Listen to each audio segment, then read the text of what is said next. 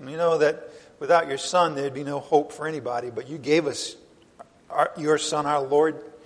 And we know now that He died for our sins and was buried, and that you raised Him from the dead on the third day. And we know from 1 Corinthians 15 that His resurrection is the guarantee of ours and everybody who believes in your Son. This morning, Father, we would ask that the Holy Spirit would mentor us, would guide us and direct us, and that everything that we're going to be participating in together, Father, the, the singing, the preaching of the Word of God, the giving, the time with one another. We also ask, Father, that you would keep us safe and healthy. We also pray for our country this morning, Father, that the things that are ripping us apart would be, would be taken care of so that we would be one nation under you. We ask all of this in the name of Jesus Christ our Lord, by the power of the Holy Spirit. Amen. Please stand and worship with us.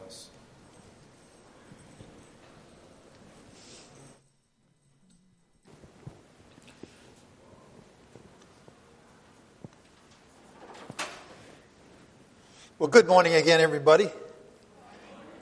New month, of course, every month we feature a different missionary organization, and this month we're going to the airplanes.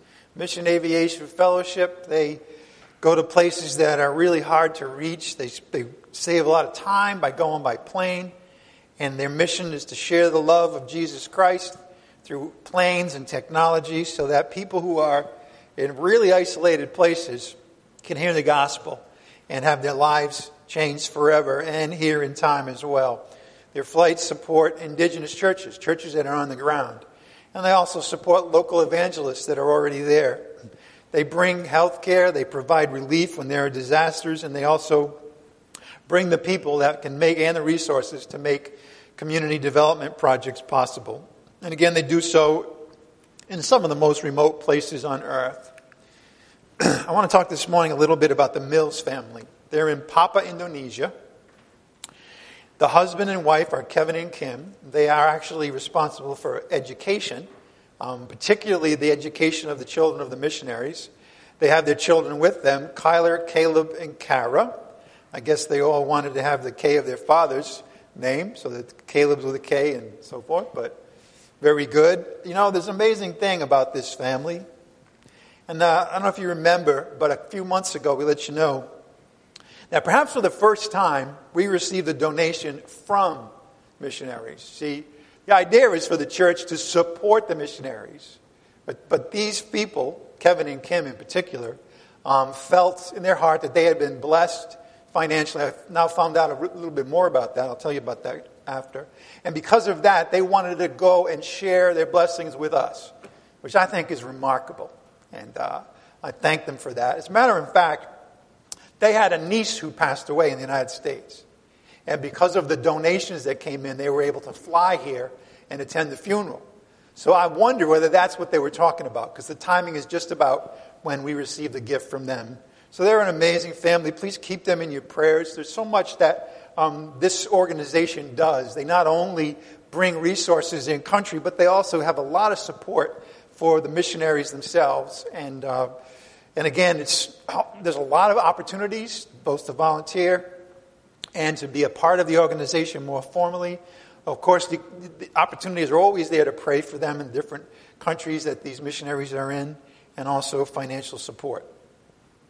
All right, here's their website. It's a simple, it's the simplest website we have among all the missionaries. www.maf.org. maf.org. All right, once again, uh, as you know, we're uh, dealing with a nasty virus in this country, as among other things that we're dealing with. And so we do ask that you do keep some precautions here, and I think you're all doing so. Um, social distancing, you know, if you notice, we're restricting seating to every other row, requesting that people stay six feet apart, except for not, you know, family members can stay together, of course. Um, face covering, when you're not in the sanctuary, we have hand sanitizer. Please respect others' personal space not getting too close, touching, handshakes, hugs, um, including me. As you know, I'm recovering from cancer surgery and treatment, and I want to be cautious myself. For the time being, as you probably saw this morning with the yellow tape, we were going to not provide uh, food or coffee, but please feel free, and a lot of you have, to bring your own if you'd like to have coffee during service. I know that there are those who are, have fragile health issues or maybe not feeling well. Um, you're always welcome to join us online. Hello, everybody online this morning. Um, we're going to be celebrating the Lord's Supper after service today, at the end of service today. It's part of the service. And again, those of you that are here by means of the internet are obviously welcome to participate with, with the elements that you want to bring. And again, you don't have to have wine in the house. You know, it can be anything to drink, anything to eat. Um, if it's really good food, we know, you can ship it and I'll have some of it later. But just kidding, of course. All right, the title of today's message comes from 1 Corinthians chapter 15, verses 20 to 28. That God may be all in all. That God may be all in all. Quite a shift from where we were last Sunday Okay, when Paul had to deal with people that were saying that there's no resurrection of the dead. Now we're going to see the opposite. We're going to see that God's, in His Word, says that Jesus Christ has risen from the dead. Therefore, all who are in Christ will one day rise as well. And then he, then he continues that, and he paints this panoramic view. We'll see it, where he starts with the cross, moves on to the body of Christ, then, then he goes on and he moves out to all of human history, and then he moves out a little more to see what's going to happen in the future when all of human history on earth is finished and it's back to God, that he may be all in all. Let's read the passage today together 1 Corinthians 15 20 to 28. But now Christ has been raised from the dead, the first fruits of those who are asleep. For since by a man, Adam, came death, by a man also, Jesus Christ, came the resurrection of the dead. Not just him, but all who are in him. For as in Adam all die, so also in Christ all will be made alive, but each in his own order. Christ the first fruits. After that, those who are Christ at his coming. Then comes the end, when he hands over the kingdom to the God and Father when he has abolished all rule and all authority and power. For he must reign, Christ, until he has put all his enemies under his feet. And the last enemy that will be abolished, destroyed, put out of business is death. For he has put all things in subjection under his feet. But when he says all things are put in subjection, it is evident that he is accepted who put all things in subjection to Christ. And of course, that's God the Father. So that when all things are subjected to Christ, then the Son himself will also be subjected to the one who subjected all things to him, so that God may be all in all. Well, we've seen um, every week that the subject of chapter 15 is the resurrection of the believers, the resurrection of the dead in Christ. And Paul handles this in several ways. Now, this chapter 15, dealing with the resurrection of the saints, is the climax of this letter. As a matter of fact, everything else in this letter is best seen in relation to the resurrection of the saints in Christ at the rapture. So, everything we've already seen, all of the problems and difficulties and sinning and everything else is uh, solved, if I could put it that way, by understanding that we'll all be resurrected at the rapture. That that's our great hope, that we should have our eyes on the things above, not on the things of earth, because that's our citizenship. And one day the Lord will come in the clouds at the sound of the trumpet, and the dead of Christ will rise, and we who are alive will be with them, and we will be in, with Christ forever. That's our hope.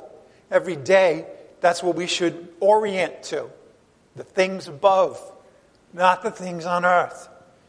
Right now, the things on earth, I would say, have never looked worse. And so it's easier, in a sense, okay, to keep our mind on the things above when the things on earth look so bad. Nevertheless, human nature is to focus even more on the things on earth when they're bad for some reason. Some reason we want to stir up our own fear, our own anger. I don't know why, as Christians, we want to do that. Instead, it should drive us even more toward the good things, toward the truth, toward the gospel, toward the fact that we will be raised from the dead one day. Now, Paul began, remember, I remember I said he builds and builds his argument many different ways. We saw, first of all, he focused on the gospel itself. He focused there on the resurrection of Christ. That's the starting point, the resurrection of Christ. That was a singular event, one time, one day. Okay? The Corinthian saints, as we saw, believed that God raised Jesus from the dead for their sins. And then last week, we saw in verses 12 to 19 that Paul just uses logic to argue that it's irrational not to believe in the resurrection of the dead if you believe in the resurrection of Jesus. So now he expanded things to talk not only about that singular event, but the implications, the impact, the, con- the conclusion that one must reach about all of the dead in Christ. That's expanding to the whole church age. Now, in verses 20 to 28, which we just read, Paul takes yet another approach to the subject of the resurrection of the dead. This time he's going to take the biggest picture imaginable, but he's going to do it by zooming out the camera one step at a time. He keeps, you're going to see it, he's going to keep widening the lens. We've already seen that. He widened the lens from the, the singular event of the resurrection of Christ to the church. And you can picture that Christ in his body. Okay? Today he's going to keep widening it more and more and more until it takes in the entire plan of God of glorifying his son. That is a glorious, breathtaking view. That's what we have here. In fact, this is probably the climax of this chapter, which is the climax of the letter. Oh, it goes on, and there are glories, but there's nothing more glorious than to see the fact that this is all going to be resolved, that Christ will be, uh, sub- everything will be subjected to him, reconciled to him. And then when that happens, you then turn and he says, Now I'm going to pivot and I'm going to subject myself. Now remember, he's the God man, so he's the incarnate God. And as that, he's going to now subject himself to God the Father so that God will be all in all. That's where it started, that's where it ends. Jesus Christ said, Not my will, but thine be done. And we will see how magnificently that will happen in the future. All right. So th- today, we're going to see a passage that actually spans the whole Bible from Genesis all the way to Revelation. And remember, the interesting thing about this, don't keep your, keep your eyes also on the subject of the chapter. When he does this, when he expands everything from Genesis to Revelation, to actually to when God the Father will have all things subjected to himself, so that he may be all in all, don't forget the subject of the chapter, the resurrection of the dead in Christ. Why? Because we're going to see it in place in, in terms of the full picture of God's plan, and then we'll understand the full significance of the resurrection of the saints. We're going to see that. Look at verse 20, 1 Corinthians 15 20. We could look at that again. But now Christ has been raised from the dead Strong statement of fact. Total confidence in this. He is the first fruits. We're going to see that that comes from the Old Testament, the book of Leviticus. Christ is the first fruits of those who are asleep. See, if you have first fruits, then you're going to have other fruits. Christ the first, and then those who are asleep. Those are the dead in Christ. So here, the camera zooms out for the first time to show this living, vital relationship between Christ and his saints, who are actually called his body. He says, I am the vine, you are the branches. There are se- several striking images that God gives in his word about that organic, vital, tight relationship between Christ and his church. Now, here we see this metaphor. It's an agricultural. They were an agricultural economy. They were really familiar with the harvest. They were familiar with how important that was, how, how they were totally dependent on the Lord to provide the early and the late rains and then the harvest. That's what this metaphor is all about. That's what the first fruits comes from. It comes from the first that comes in the field so that it's a promise that the rest will come in as well. It's a great, great metaphor for Christ's resurrection leading to ours. Now, he talks about first fruits. And while, yes, it means in particular he's the first fruits from the dead, it's pointing back as well to a feast that was celebrated in the Old Testament, described in the book of Leviticus. We don't have time to look in that in detail, but it was a feast of first fruits. It was a spring. There are three feasts that are in the spring. Okay? All of those have been fulfilled in Christ already the Passover, the Feast of Unleavened Bread, and the Feast of First Fruits. Passover fulfilled when Christ died on the cross. Beautiful picture, by the way, of the gospel. Uh, the um, unleavened bread when Christ was in the tomb. First fruits, Christ is risen from the dead. And the interesting thing about it is that they follow each other one, two, three. Three days. Passover. The next day is unleavened bread. The next day is first fruits. Let me think. When did Christ rise from the dead? On the third day. So it's, that's no coincidence. It's amazing, okay? So that's the feast we're talking about. The way it worked was that there were uh, the earliest part of the harvest, the first that came, they were to take what's called a sheaf of it and then offer it in the temple. What that meant was that the first sheaf of that word is what they use, just means the first portion of the harvest consecrated the entire harvest. What does that tell us? It tells us that the resurrection of Jesus Christ consecrates, sets apart all of us to be risen from the dead ourselves one day. As it were, he's, he's the first fruits. He has come up and, and, and blossomed already. We're still in, the dead are still in the ground, but they're going to one day come right up and be part of that full harvest. The beautiful picture of the resurrection. Again, to repeat, the resurrected Christ is the first fruits. The resurrected saints are the rest of the harvest. The resurrected Christ, first fruits, resurrected saints, the rest of the harvest. Does that make sense? Repeat, repeat, repeat, repeat.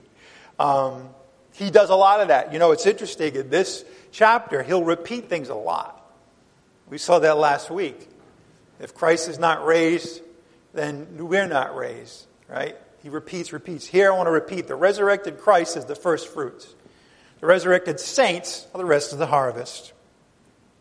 Now, Christ's resurrection is the first of its kind.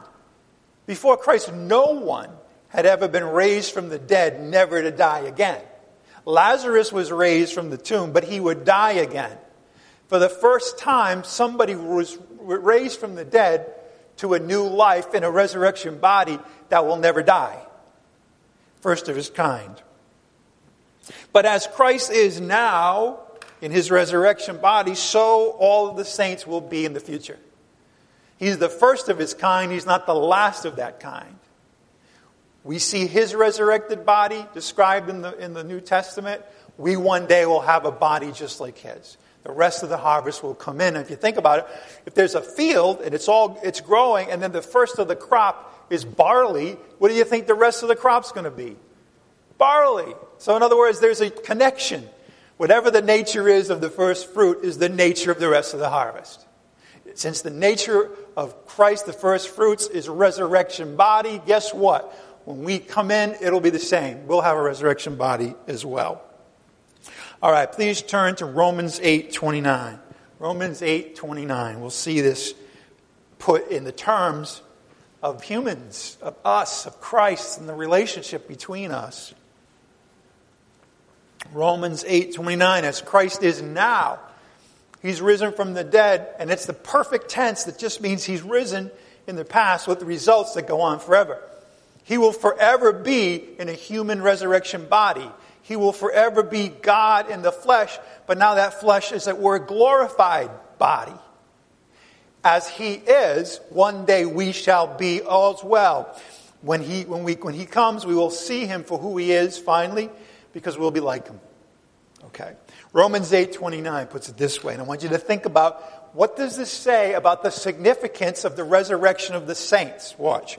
For those whom he, God the Father, foreknew, he also predestined to become what? Conformed to the image of his son he, we're predestined to take on the, the life, the body, the image of the Son of God in the flesh, Christ Jesus, our Lord. Why? Why? Yes, it's, it's, it's glorious to think of ourselves in a resurrection body. It's to understand that we, since we will be raised from the dead, that shows that Christ already has. In and of itself, that's amazing stuff. But notice what else at the end of that. So that he, Christ, would be the firstborn among many brethren. Notice that. What is this saying? It is saying that he rose first, and then we'll all rise with him. He's the firstborn from the dead. We are his brothers and sisters. We will be raised from the dead. And not only that, but we're called brothers and sisters of Christ, which means that we're all a member of a family. There's another image, right? God's household, okay? He talks about the temple. Uh, just to think of all the pictures. He said, uh, uh, the church is the temple of God, and the cornerstone is Christ. Because the other stones are stones, just like the cornerstone. In his humanity, so ours will be.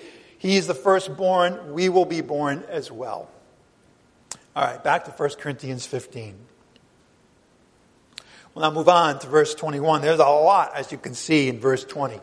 Let's move on, though. Again, keeping in mind two things. One, he's framing the resurrection of the saints in the most amazing scope, taking in the whole Bible, taking in all of human history, taking in what's going to happen once human history is ended, and then what we look back at God and, and God the Trinity, as a matter of fact. 1 Corinthians 15 21. For since by a man came death, one man brought death to the whole human race, of course, that one man is Adam, the first Adam. Okay? By a man also, Christ Jesus, in the flesh. We saw that the Bible says that he was fully human, fully human and undiminished deity in one person forever. By a man, our mediator, Christ Jesus, also came the resurrection of the dead. In other words, the, de- the, the sin of Adam had universal implications for the whole human race. It's called death. It's called death. All of us understand that. All of us have had loved ones who have died. All of us see, we see the, the, the anniversary of D Day and we see all those crosses in France telling us that death is a reality. We know that. It, the whole human race, since by a man came death, one man. And then everyone who was, as it were, born according to Adam also was born to die. By a man, Christ Jesus our Lord, also came the resurrection of the dead. In the same way that Adam's sin leading to death made the whole human race subject to death, in the same way, Christ being risen from the dead is also has the implication of all who will be in him. All the saints will also be raised from the dead. It's, it's the, it's the balance there, or it's the, it's the answer. Okay, you have the, the, the, the downward side of humanity falling under Adam, and then you have the upward call of all who are in Christ to resurrection life. So here we have this camera zooming out from Christ and his church, now it goes out. Where does it go to next? It takes in the entire history of the human race. Right? Adam is the start, Christ is the finish of all of human history.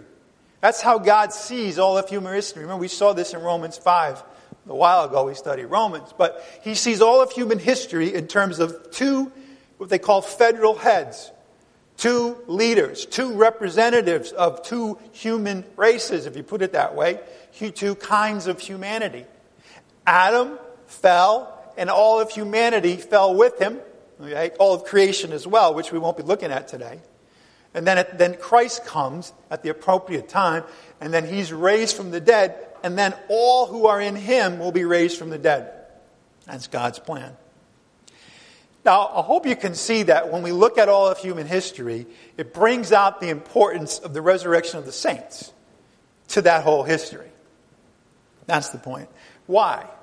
Well, the answer is very simple. Man is God's crowning creation. He created, right, all things. And the first day, the second day, created everything the stars and the moon and the sun and the earth and everything on the earth and man.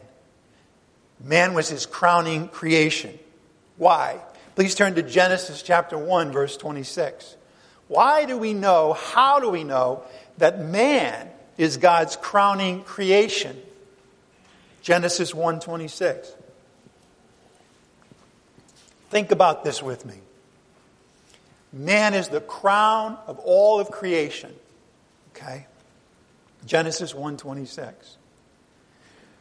Then God said, "Let us, the Trinity, make man in our image, according to our likeness, and let them rule. Mankind will let them rule over the fish of the sea, and over the birds of the sky, and over the cattle, and over all the earth, and every creeping thing that creeps on the earth." What is this saying? Mankind was given dominion over all of creation on the earth.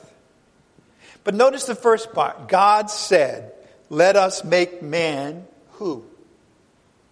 In our image.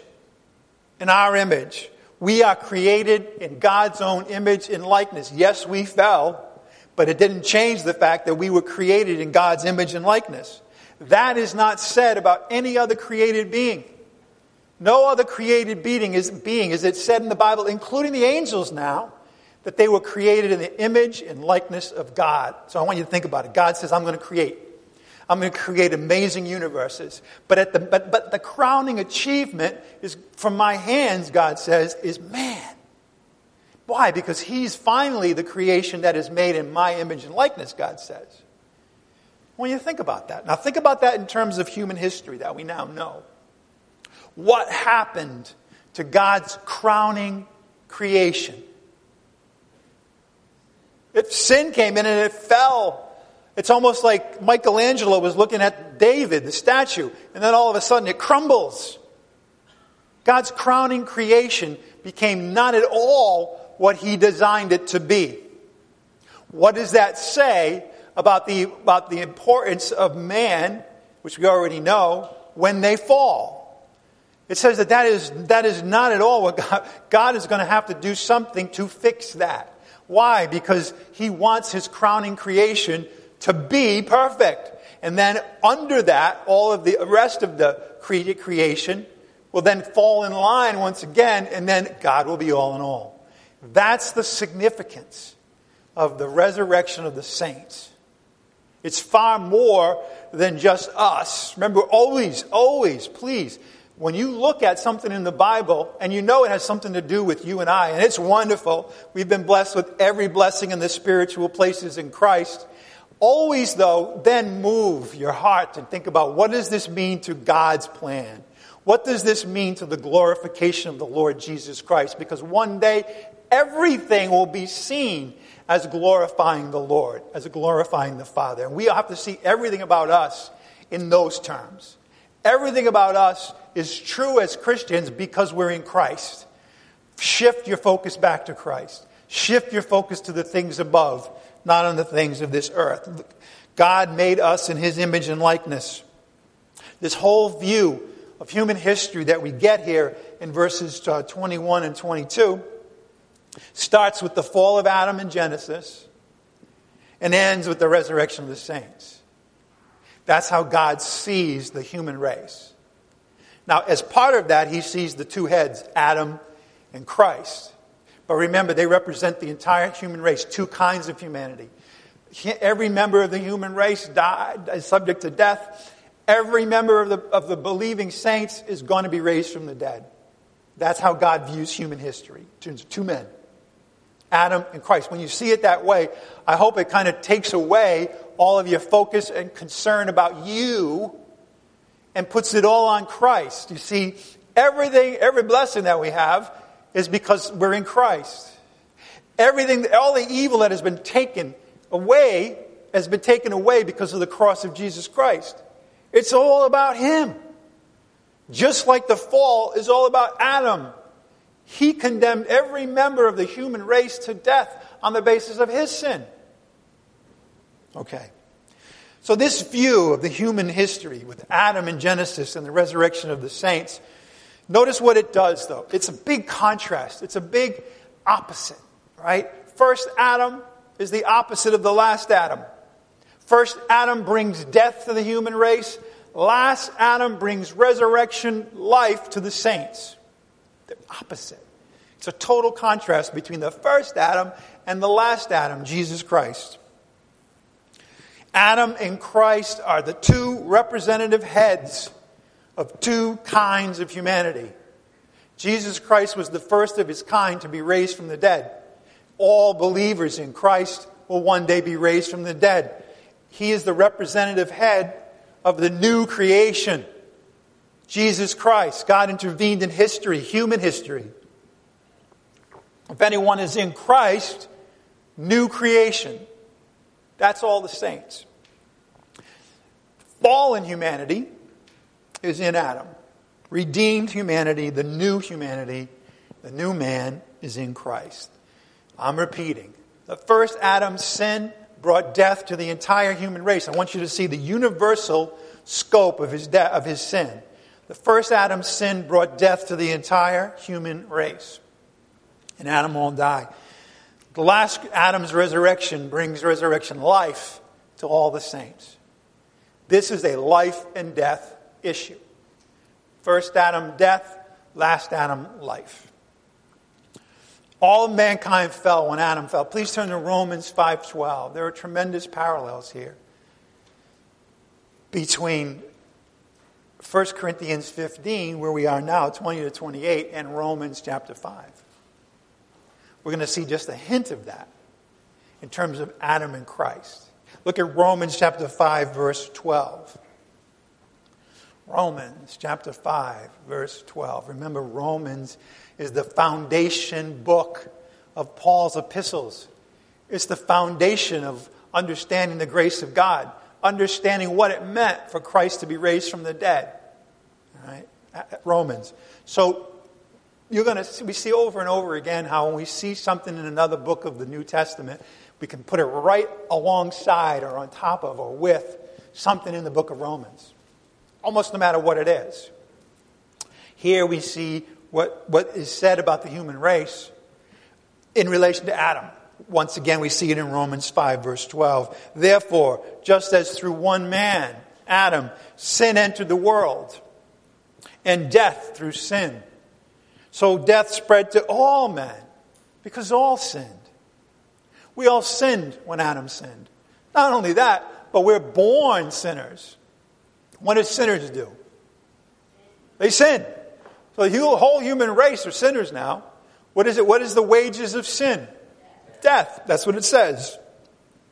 Through one man, Adam, sin entered the world, and death came on along with it. And death spread to all men because all sinned. Adam's sin became universal, affected all who came after him. What's the principle? Well, the principle we see in, the first Adam is the representative. Adam determines the fate of the group, the whole human race. The representative, remember there are just two, the first Adam and the last Adam, determines the fate of the entire group. This was why it was so wrong of anybody to say there's no resurrection of the dead. Because that would mean, since the representative determines the fate of the group, Jesus must not have been risen from the dead. We know that's false. So get that picture. Just get the picture of two lines of humanity. Okay? Adam's at the head of one, Christ is at the head of the other. All of us started in Adam. And there we would remain, this big long line of the whole human race. But Christ comes on the scene, dies for the sins of the world, is raised from the dead, and you look at the resurrected Christ, and then whoever believes in him will never perish but have eternal life. You move from this line to that line when you believe in Christ. That line is the line of life, eternal life, resurrection. That's the last Adam. So, what's true for Adam, the representative determining the fate of the group, is also true for Christ. Christ will bring physical resurrection in resurrection bodies to all who are in Christ. If you're a believer in Jesus Christ here today or hearing us on the internet, then you will have a physical resurrection in a resurrection body because you're in Christ. In Adam by nature, in Christ by faith.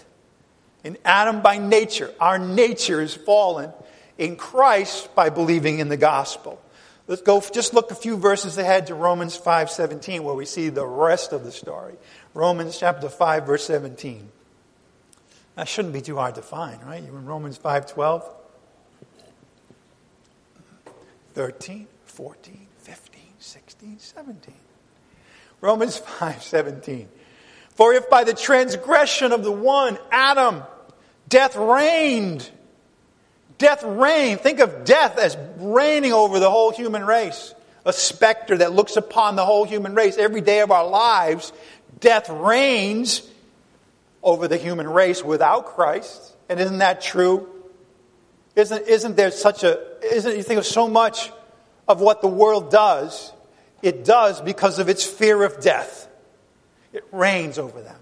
And it has to, right? Because if everybody's subject to death, that's how this whole thing ends. Then, in a sense, everything else that happens, it happens, that's fine, that's great, but it's going to end in death. It's not going to end well. Death reigned through Adam. Notice the next two words. What? Much more. Much more. Those believers who receive the abundance of grace, grace is much more abundant than sin and death, even. That's an amazing thing to think about. Grace, the gift, it's all grace. It's all by the gifts of God, the gift of righteousness. See, the gift of righteousness, what does that do to sin? Obliterates it. If you're righteous, then all your sins have been forgiven. Much more those who receive the abundance of grace and the gift of righteousness, notice, will reign in life. I want you to notice who reigns in life. Sin reigns in death, death reigns. Who reigns in life because of grace and righteousness? No. We do. Those who receive the abundance of grace and the gift of righteousness will reign in life. That's amazing. This is why, this is the significance of the resurrection of the saints. One day we will reign. Okay, why? Because we'll be, we are and always will be in Christ. We, we are in position now higher than the angels and all of creation, the way that man was designed. We reign in life. Yes, Christ reigns over us, but the focus here is on the saints. We reign in life through the one Jesus Christ. God apparently gets so much more out of resurrection than he even did from original creation. God is not going to be outfoxed. Okay? He created man. Man fell being tempted by this, by Satan, but God says, wait a minute, I'm not going to let you have the last word. Death will not have the last word. I'm going to raise the saints from the dead. And when I raise them, they'll be higher, not only all of creation on earth, but the angels. And I will grace them out much more than I did even to the human race in the garden. Verse 23, let's go to 1 Corinthians 15 23. 1 Corinthians 15 23.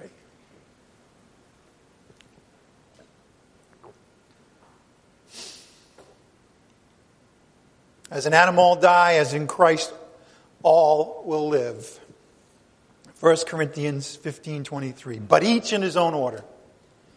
Notice that. There's an order. God is an orderly God. Never forget that. When there is disorder, that is not of God. God is a God of order.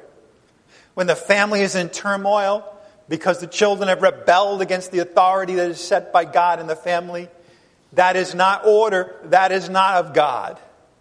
If the nation is in rebellion and totally full of disorder, why? Because they've rebelled against legitimate authority, God, the govern, those who are in, uh, placed by God in the government, the authority of the police, the authority of the teachers, and so forth. When there's a rebellion against that, there's total disorder. That is not of God. When there is hatred, when people look at one another according to the color of their skin, there's a breakup, there's a disorder. We're not all one anymore as God created us to be. That disorder is not of God. Okay. Each in his own order. The Greek word for order in verse 23 is tagma.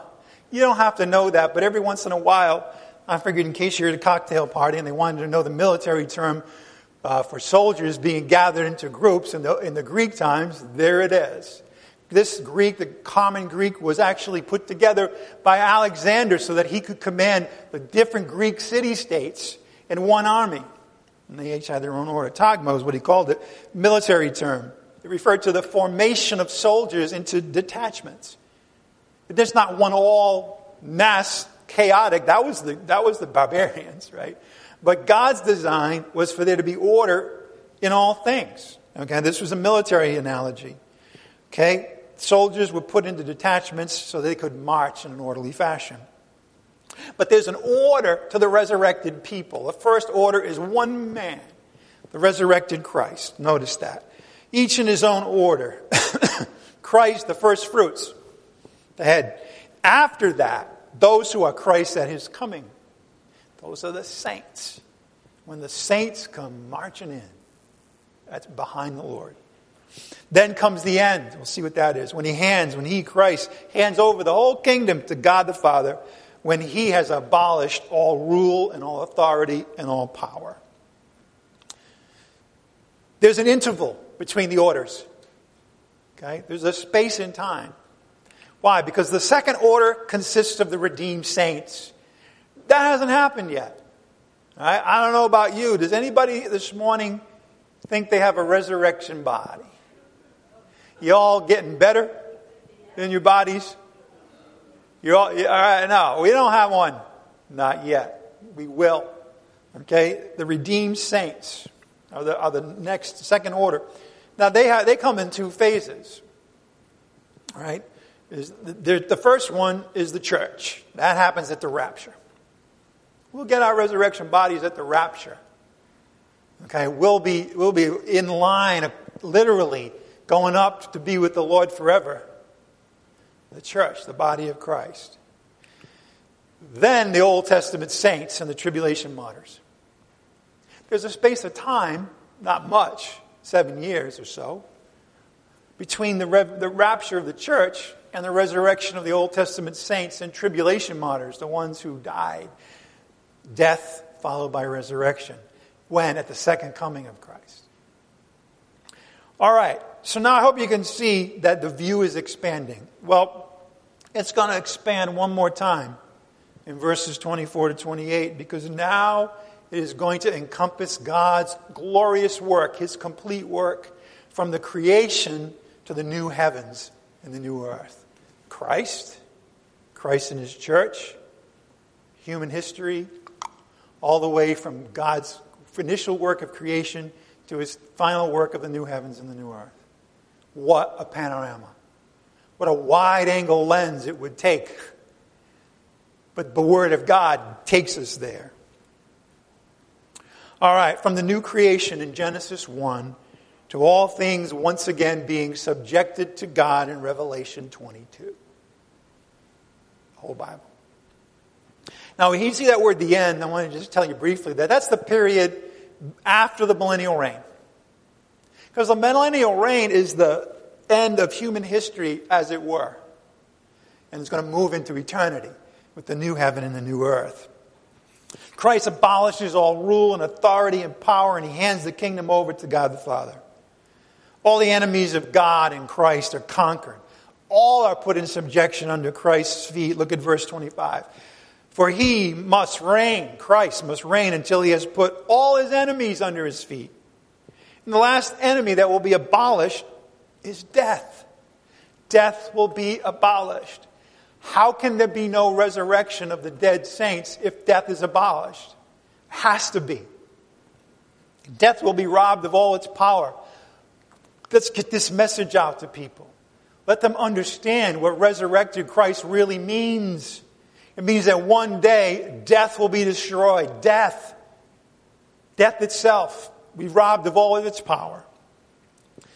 Remember, some in Corinth were saying there will be no more resurrection. Paul and God here says there'll be no more death. Quite the opposite. Verse 27 For he has put all things in subjection under his feet. But when he's, that's a quotation from Psalm 8. When he says all things, all things are put in subjection, so they don't get the wrong idea here, he, God the Father, is accepted. E X C, not A C C.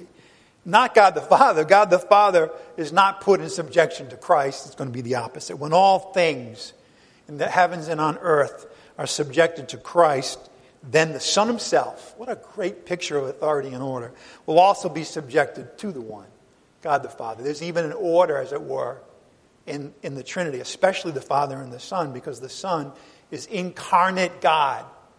Okay, as man, he is in subjection to God the Father. As God, he's a member of the Godhead. All right. The one who subjected all things to Christ. Why? So that God may be all in all. That's where the story ends. And that's why there has to be a resurrection of the saints in Christ. We have now come to a place of unbelievable, unspeakable glory. All things subjected to Christ, and Christ subjected to God the Father. Christ has first place now in terms of the fruits of the resurrection, the first fruits. One day, he will have first place in everything as the man, okay? God man, the whole universe. He'll have first place. All things in the heavens and on earth as the God man, thrones and dominions and rulers and authority. He is the firstborn from the dead, but he will come to have first place in everything. And when that happens, the Son hands that kingdom over to the Father. I got it all organized again, Father. It's all in subjection to me. Here you go. Okay. Then he says, I will now subject myself to the one God who had subjected all things to him, Christ, the God man. What a picture. What a picture.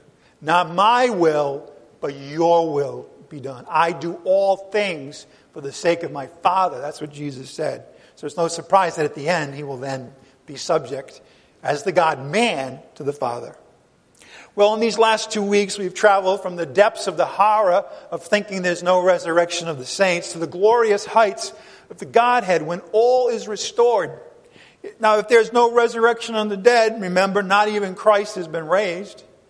And we saw that the implications of that were too awful even to take a look at. We have no hope. We're still in our sins. But it's not true. Christ has been raised from the dead. The saints will be resurrected. All of creation will be made new and subject to Christ. Death itself will be destroyed. God will finally, once again, have complete sovereignty and supremacy over the universe. No more rebellion. No more powers arrayed against him. No more. Here's the thing. Here's the problem about no resurrection of the dead. If there weren't a resurrection of the dead, there would be a power out there that remained not in subjection to God. Death would remain unconquered. God wouldn't be all in all if that were the case. Not at all. Therefore, since God is sovereign and all powerful in eternal life, it is death that must be destroyed. Therefore, think about this. See, they were just dealing with Greek philosophy and saying, I don't understand those dead bodies. But what they were really saying, what they needed to see as Christians, that if you deny the resurrection of the dead, you're denying that God will reign forever over all things unchallenged. What about us? Let's take a minute to ask a couple of questions here. I want you to think about your own life right now. Do you live according to the fact that death will one day be rendered powerless? Do you live that way? Do you look at death like Paul's going to say, Where is your sting? You don't have it. It's gone. Death no longer is master over us. We are no longer to be in fear of death. We are no longer to be slaves of death. When we're in a situation where we're faced with death or think we are, or are afraid of something that could lead, we think, to death, we are not to be afraid of that we ought to step back and say, Death, you will be conquered. All right. Sin and death no longer get the last word, but do we live that way? Or do we really, if we're honest, live as the rest who have no hope? Are, we, are you still afraid of death? Therefore, you're living in slavery to fear. No, it's time to live as the one who will reign in life, redeemed, redeemed sons and daughters of the living God. Let's close in prayer and get ready for the Lord's Supper. Father, we thank you for the word that paints this amazing picture of how it all will be resolved. All the conflicts and difficulties and sinfulness and death and corruption and hatred and anger and opposition to you will one day all be wiped out. The whole universe will be restored as a new creation to you. Father, in the meantime, we would ask that we would live that way.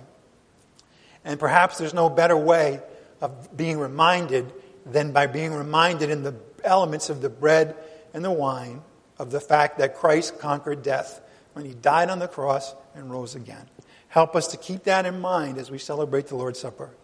We ask it all in Jesus' name by the power of the Holy Spirit. Amen. All right, if ushers could now pass out the communion elements. They come like this today. It's kind of a fun, like, a, like you can just pull the, the lid off, you know, and see what's inside. You know what's inside. I'm going to give everybody a moment to do that, all right, when you receive, because I don't want us all to be fumbling and spilling. If you're going to do that, do it ahead of time so you can raise your hand and get another one. And then Jack might open it for you. Anyway, the ushers will now pass out the communion elements.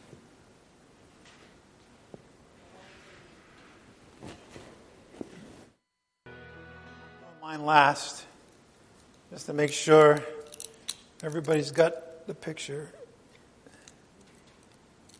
Oh, see, it's more complicated than I thought. I did it backwards. I'm going to be the one that's going to spill. You watch. Uh oh, bat phone. Yes. I know. I know, but I should have done that first. Yeah. Thanks. Thanks, Mark. I know.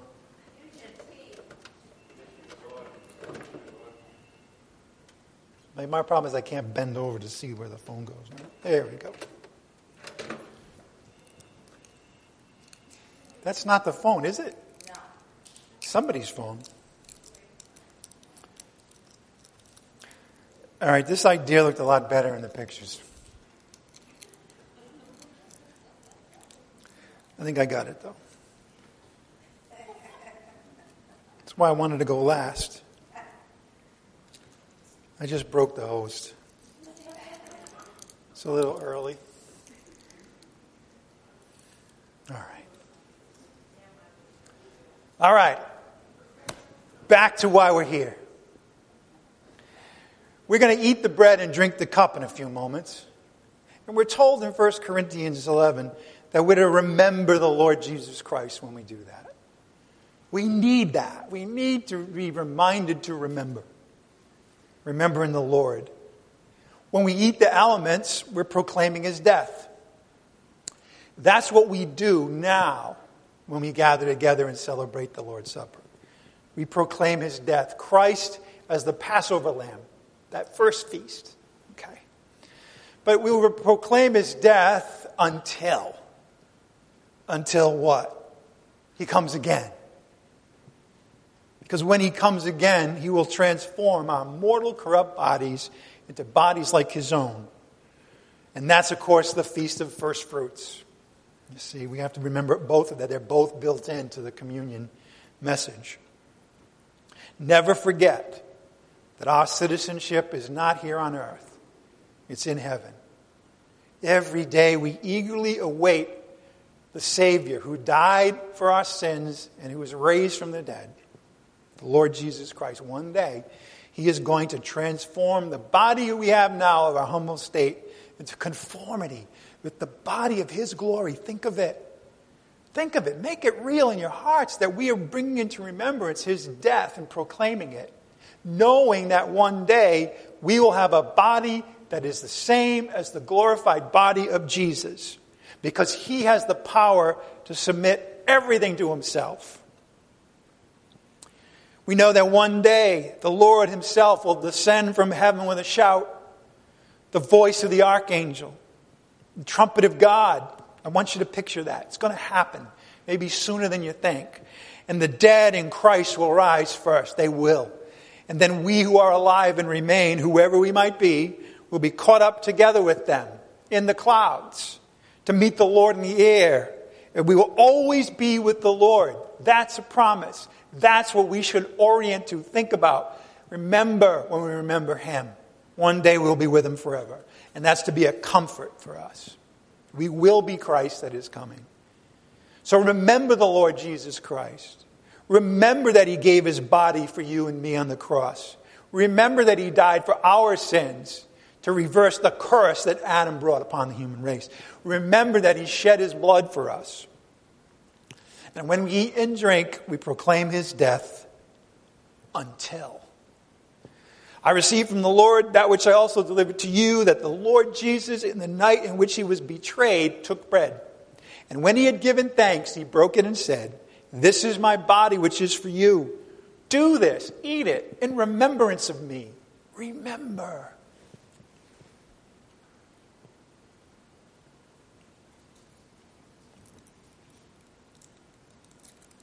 In the same way, he took the cup also after supper. He said, This cup is the new covenant in my blood. A new covenant will be established in the blood of Christ, his death on the cross. Do this as often as you drink the cup in remembrance of me.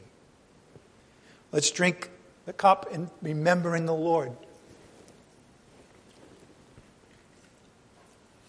As often as we do this together, as often as we will eat this bread and drink this cup, we look forward to it every month so that we can celebrate together. When we do, we're proclaiming his death. The world needs to know that Christ died for their sins. For as often as you eat this bread and drink the cup, you and I proclaim the Lord's death until he comes in the clouds. All right, let's close in prayer. Father, we thank you so much for this time together. We thank you that you have instituted the Lord's Supper, that we, that we honor and, and, and, and obey and also understand and bring into remembrance his death and resurrection and, and the fact that he died for all our sins. Father, we also ask today that, that we would understand even more the significance of the gospel for all of humanity, and that would, that would empower us and motivate us to spread the good news, to tell others about who Jesus Christ is, what he did for them, and the simplicity of moving from the line in Adam to the line in Christ. We ask it in his name by the power of the Spirit. Amen. All right, next time we get together, it'll be on Skype. It'll be on Thursday at 6:30. Okay? If you need a link, just uh, email Mark. He's probably tired of having me put his email up, but there it is once again. I, I figured there could be people that haven't had an opportunity to come on the Skype yet, and if you want to do it this week and you don't have a link, then you can email Mark and he'll give you one. All right, just one other reminder, and that is that our privilege as saints here, as we keep our mind on the things above, is to give, okay, freely as God has given us. And so that's a reminder to us that we, we participate in His grace when He blesses us in His grace, and we have the ability to bless others in the financial realm. One of the things where we can do that very effectively is by supporting the preaching of the gospel and the Word of God. So, Paul says, I want the benefit that accrues to your account. So, as long as we're being responsible with your, with your finances, we hope that you um, would continue to support the preaching of the Word of God. You can give us the, uh, your envelopes in the back. There's a box there you can mail, or you can go on our website where there's a link as well. Lots of links. And never forget the gospel and its simplicity. Talk about bringing into remembrance and repeating now. There may be somebody here today that's watching us, or even here today that's with us, that has not yet believed in Christ as, as dying from the for our sins and rising from the dead. That's the truth.